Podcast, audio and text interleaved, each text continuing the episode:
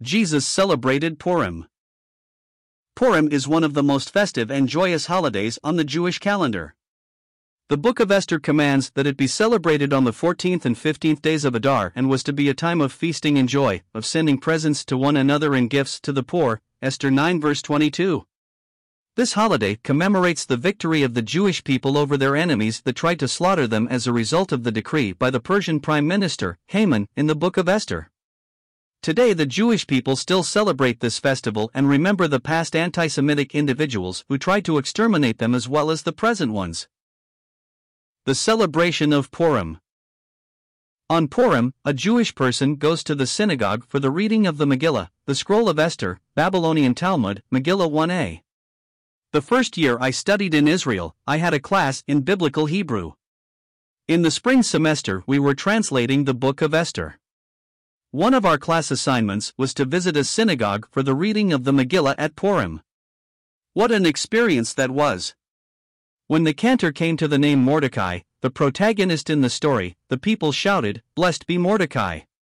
When the name Haman, the antagonist, was read, everybody stomped their feet on the floor, made noise with their noisemakers called gruggers, and shouted, Cursed be Haman! I did not participate in another Purim custom. The rabbis say that a man should mellow himself with wine on Purim until he cannot tell the difference between Cursed be Haman and Blessed be Mordecai, BT Megillah 7b. In other words, this was the only day they were permitted to get drunk.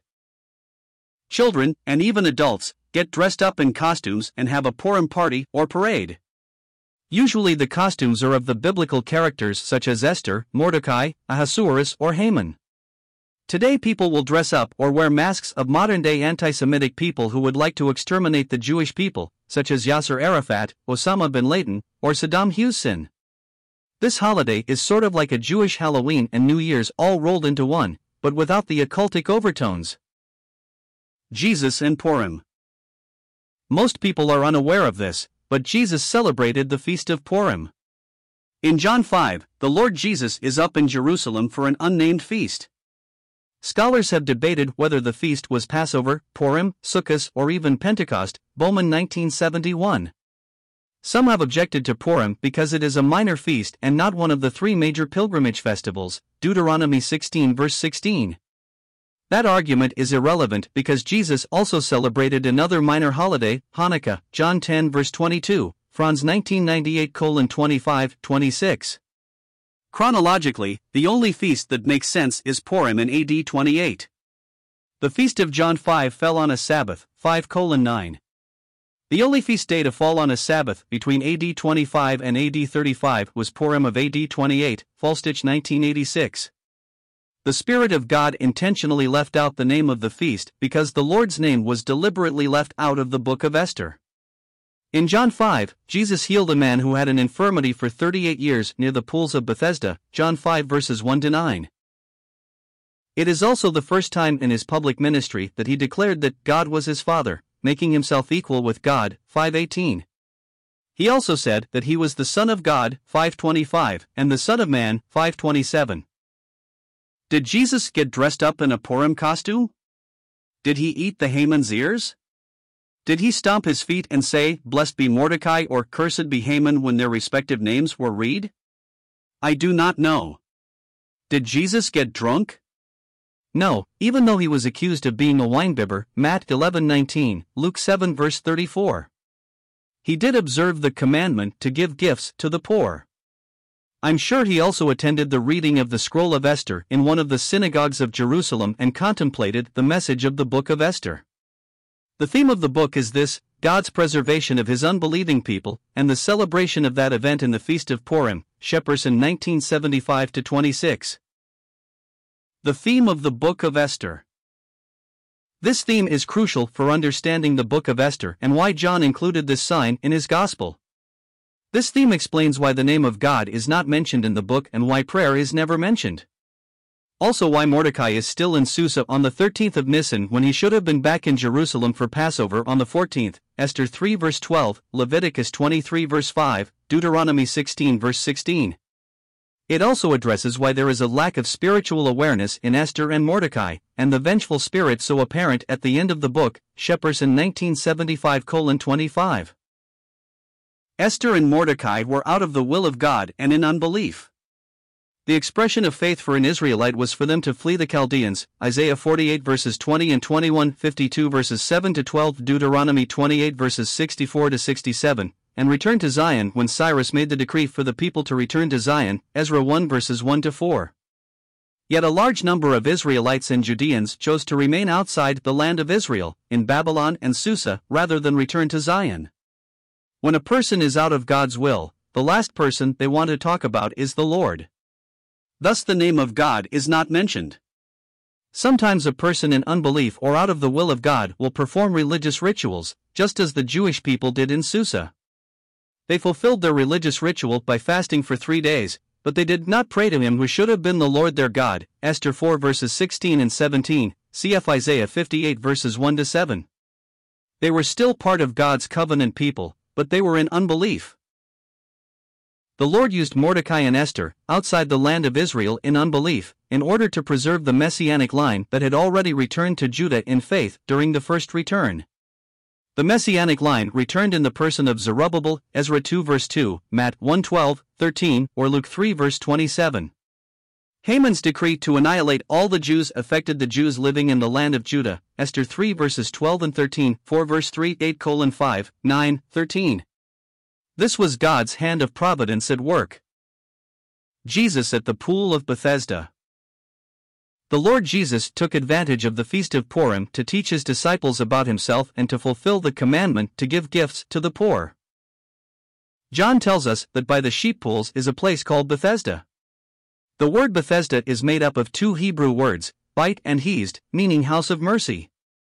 The two words give the distinct impression that there was a house or temple where merciful acts were carried out. Archaeological excavations in the area of the St. Anne's Church north of the Temple Mount have demonstrated that there was a healing shrine to the Greek god of healing, Asclepius, Jeremias 1966, Franz 1989. In the shadows of this shrine, there was a sick man who had been lying on his bed for 38 years. The Lord Jesus approached him to offer him a Purim gift, i.e., good health. He said, Do you want to be made well? John 5 verse 6. The man responded in the affirmative, but he added that he had nobody to place him into the pool when the water was stirred up. 5 colon 7. The Lord Jesus said to him, Rise, take up your bed and walk. 5 colon 8. The man accepted the gift and he was healed instantly. The significance of this sign. John's twofold purpose in writing this gospel is to present the deity of the Lord Jesus and the condition for salvation, faith alone in the Lord Jesus Christ alone, John 20 verses 30 and 31. In the account in John 5, there is a confrontation between deities. Who really is God? Is it Asclepius or the Lord Jesus Christ? The Lord Jesus won this confrontation hands down. He did not need a shrine to heal this man. He did not need an angel, probably a demonic being, Matt 25 41, 2 Corinthians 11 verses 13 to 15, Revelation 19 verse 20, or the superstition of the stirring of the water, John 5 verse 4. All he did was speak the word and the man was healed. This is significant for the Purim story because the Jews of Susa were probably worshipping different Babylonian and Persian deities. Cf. Isaiah 46 verses 1 to 7, Deuteronomy 28 verse 64. In Isaiah 46 verse 1, Bel is another name for the god Marduk. Mordecai's name comes from the pagan deity Marduk. Esther, even though she had a Hebrew name, Hadassah, used her Persian name that is the same as the goddess Ishtar, Esther 2 verse 7, Goodman 1980 6. When Mordecai found out about Haman's decree to annihilate all the Jews, Esther 3 verses 12 and 13, for colon 3, he forced Esther to go into the courts of Ahasuerus to plead for her people. Up until this point in the story, Esther had not revealed to Ahasuerus that she was Jewish, Esther 7 verses 3 and 4. Mordecai had instructed her to keep this a secret, Esther 2 verses 10 and 20. Mordecai blackmailed her by saying, Do not think in your heart that you will escape in the king's palace any more than all the other Jews. For if you remain completely silent at this time, relief and deliverance will arise for the Jews from another place, but you and your father's house will perish. Yet who knows whether you have come to the kingdom for such a time as this? Esther 4 verses 13 and 14. What Mordecai is saying is this Esther, if you do not go in and plead with the king, I will rat on you and tell him you are Jewish. You would be included in Haman's decree. If you are silent, we will deliver ourselves some other way, perhaps by relying on some pagan deity or our own resources. Esther suggested a religious ritual, fasting for three days, and then gave her fatalistic statement If I perish, I perish. 416. There is no expression of trust in the Lord in either Mordecai or Esther's statements. The sick man that was lying at the house of mercy was hoping for a cure from Asclepius, but not the Lord. Likewise, Mordecai and Esther were relying on other means for deliverance, but not the Lord. The significance of the 38 years. The Lord Jesus selected this man because he was using him as an object lesson. Several times in John's Gospel, the Lord Jesus refers to events in the wilderness wanderings. He refers to the serpent in the wilderness, 3 colon 14 16, cf. Numbers 21 verse 9, the manna in the wilderness, 6 colon 31 40, cf. Exodus 16 verse 15, Numbers 11 verse 7, 1 Corinthians 10 verse 3. At the end of his discussion with the religious leaders, the Lord Jesus said that Moses wrote of him, John 5 verses 45 to 47. I would like to think that Jesus explained the significance of this miracle this fashion. The number 38 is used only one other place, by implication, in the scriptures. After the incident of the bad report by the ten spies, the children of Israel wandered for 38 more years from Kadesh Barnea to the Promised Land because of unbelief. Number 12 and 13, 14 29 34. Hebrews 4 verse 19 says that that generation did not enter into the land because of unbelief. In the account in John 5, the sick man was a picture of the nation of Israel. They had a decision to make. Would they trust the Lord Jesus as their Messiah, or reject him? This man trusted the Lord Jesus and he was healed and his sins were forgiven. John 5 verse 14. The religious leaders, on the other hand, rebuked the man for carrying his bed on the Sabbath. John 5 verse 10. They were so caught up in the ritual of Sabbath keeping that they could not rejoice with this man when the Lord healed him. Remember Mordecai and Esther's ritual of fasting? The Lord Jesus pointed out to the man that he had the infirmity because of sin in his life, and warned him that a worse thing would come upon him if he continued in his ways. 514. Judah had gone into the Babylonian captivity because of sins. 2 Chronicles 36 verses 14 to 21, Leviticus 26 verses 33 to 35. In the conversation the Lord Jesus had with the religious leaders after he healed the infirmed man, he says, I have come in my Father's name, and you do not receive me. 5:43 a.m. Mordecai and Esther did not receive the Father, so they did not mention his name in the book of Esther. Like Mordecai and Esther, the religious leaders did not accept the Father's name. God's Purim gift to us. On Purim, Jewish people are commanded to give gifts to the poor. The Lord Jesus gave this sick man the gift of physical health and presumably eternal life. What great Purim presents to receive! Several months earlier, the Lord Jesus had a conversation with a Samaritan woman by a well near Sychar. In this conversation, he describes the gift of God as everlasting life, John 4 verses 10 and 14. The Lord Jesus offered the man at Bethesda healing shrine more than the gift of physical health, he also offered him eternal life. Each individual who has ever lived, or will ever live, is a poor sinner before a holy God. The Bible says that the wages of sin and death, separation from God for all eternity in hell, but the gift of God is eternal life in Christ Jesus our Lord. Romans 6 verse 23. The only thing a person has to do, in fact, the only thing a person can do is to trust the Lord Jesus Christ as the one who died for their sins and rose again from the dead.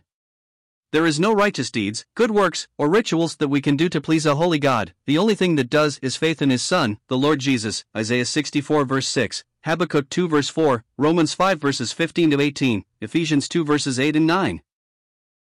God, in love, sent His Son to die on the cross to pay for all our sins and offers us His righteousness, by faith in His Son, so we can stand before a holy God forgiven of all our sins. John 3 verse 16, Romans 5 verses 6 to 8, Phil 3 colon 9. 2 Corinthians 8 verse 9, 9-15. Have you accepted God's Purim gift to you, His beloved Son? It is the most important decision you will ever make. Trust Him today.